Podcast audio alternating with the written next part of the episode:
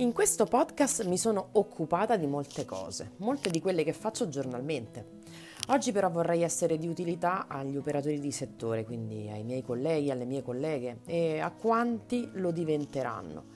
Eh sì, perché sono nata come operatrice ayurvedica circa 11 anni fa.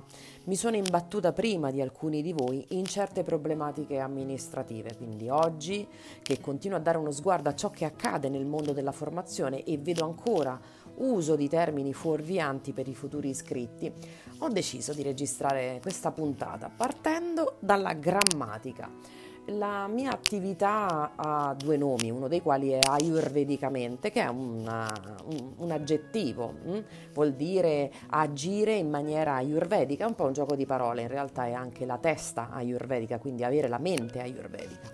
Quello che ho visto in questi giorni è qualcosa di simile, quindi giuridicamente. Giuridicamente vuol dire eh, secondo il diritto, quindi qualcosa che è legale, ma per chi non è avvezzo all'uso di questi termini, quindi non è abituato a leggerli, può sembrare qualcosa che dà una referenza maggiore. Quindi, anzitutto, cos'è un ente giuridico? Gli enti giuridici sono enti dotati di personalità appunto giuridica e sono associazioni riconosciute, le fondazioni, gli enti senza scopo di lucro, le società di capitali e gli enti con scopo di lucro, quindi un ente che viene riconosciuto dalla giurisprudenza. Poi chiariamo che cosa sono invece gli ordini. L'articolo 2229 del Codice Civile definisce un elenco di circa 28 tipologie di professioni intellettuali che sono obbligate per lavorare, per esercitare, a essere iscritte ad un ordine o ad un albo. Tra queste 28 tipologie troviamo assistenti sociali, avvocati, geometri, notai, biologi, chimici, farmacisti, infermieri, medici e odontoiatri, eh, ostetriche, anche gli psicologi, tecnici sanitari di radiologia, tecnologia anche alimentare, i veterinari, quindi diciamo tutte quelle professioni cosiddette appunto ordinistiche, dove figure come la mia, come la vostra, non sono contemplate. Ora, fatta questa premessa, andiamo a vedere chi si occupa di massaggio e che quindi non rientra nelle uniche due figure riconosciute come figure professionali, quindi estetiste e massofisioterapiste, quindi i, i vari operatori olistici, operatori del benessere, operatori delle discipline bionaturali, Reiki, Ayurveda, e non sono disciplinati e regolamentati appunto da, da, da, queste, eh, da questi ordini, da questi albi, ma sono regolamentati da una legge, che è la legge 4 del 2013 sono professioni, siamo professionisti non riconosciuti. Sottolineo non, ma non perché abbia un'accezione negativa, eh, ma giusto per fare un distinguo, perché se fossimo riconosciute avremmo un nostro albo, un nostro ordine.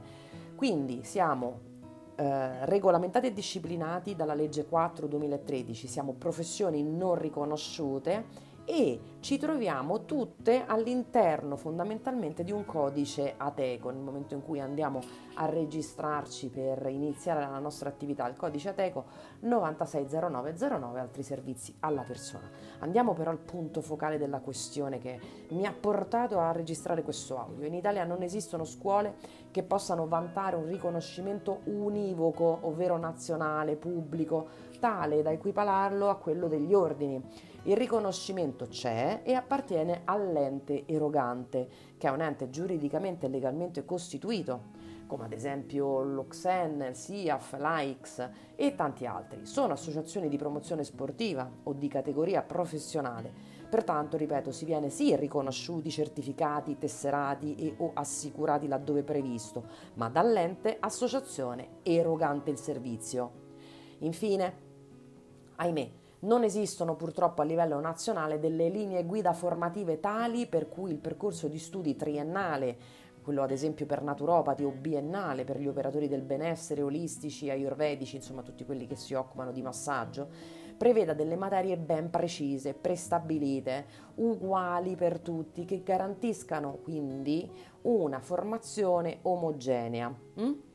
Questo diciamo che è qualcosa per cui ci sono persone che stanno, si stanno un po' muovendo, sono tantissimi anni che lo fanno, eh, A per il riconoscimento appunto delle nostre figure, B per uniformare la formazione, perché altrimenti eh, faccio l'esempio specifico della naturopatia, se andate a guardare quelli che sono i programmi, non tutti includono quelli che a mio avviso sono delle materie fondamentali come anatomia, eh, come chimica, eh, fisiopatologia, ma per avere una formazione formazione eh, a 360 gradi, una formazione completa. Apro e chiudo parentesi, ricordo comunque che in moltissimi stati dell'Europa la figura per esempio del naturopata è legalmente riconosciuta. Ma andiamo avanti.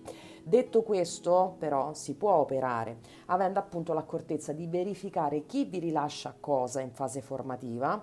Chiedete tutto, chiedete il programma, chiedete chi è l'ente erogante, l'ente certificante, quali sono i costi annui, i costi per i rinnovi, il costo del tesserino, per l'eventuale eh, esame da sostenere, le assicurazioni che sono obbligatorie e poi si può operare aprendo la partita IVA che dovrebbe ancora essere agevolata per i primi 5 anni di apertura e utilizzando il corretto codice ATECO con l'eventuale aggiunta di altri se pensate di fare anche altre attività oltre appunto quella principale di altri servizi alla persona. Inserite sempre in fattura il riferimento dell'operatività in base alla legge 4 2013, siate trasparenti immediatamente con il cliente spiegando appunto che rientrate nelle professioni non riconosciute. Questo anche perché le fatture non sono deducibili o rimborsabili dalle assicurazioni private. Bene, Spero di essere stata di aiuto, per qualsiasi info o domanda potete contattarmi, trovate i miei riferimenti un po' dappertutto in questo canale, sul mio sito internet che a breve tornerà online o sulla mia pagina Instagram. E vi ricordo anche che esistono dei siti specializzati, uno fra questi è quello da cui io partì tanti anni fa proprio per la mia formazione sul campo eh, amministrativo legale della, della, figura appunto dell'operatore del, del benessere, che era massaggi e lavoro, quindi un buon punto di partenza per farsi un'idea su che cosa fare e come.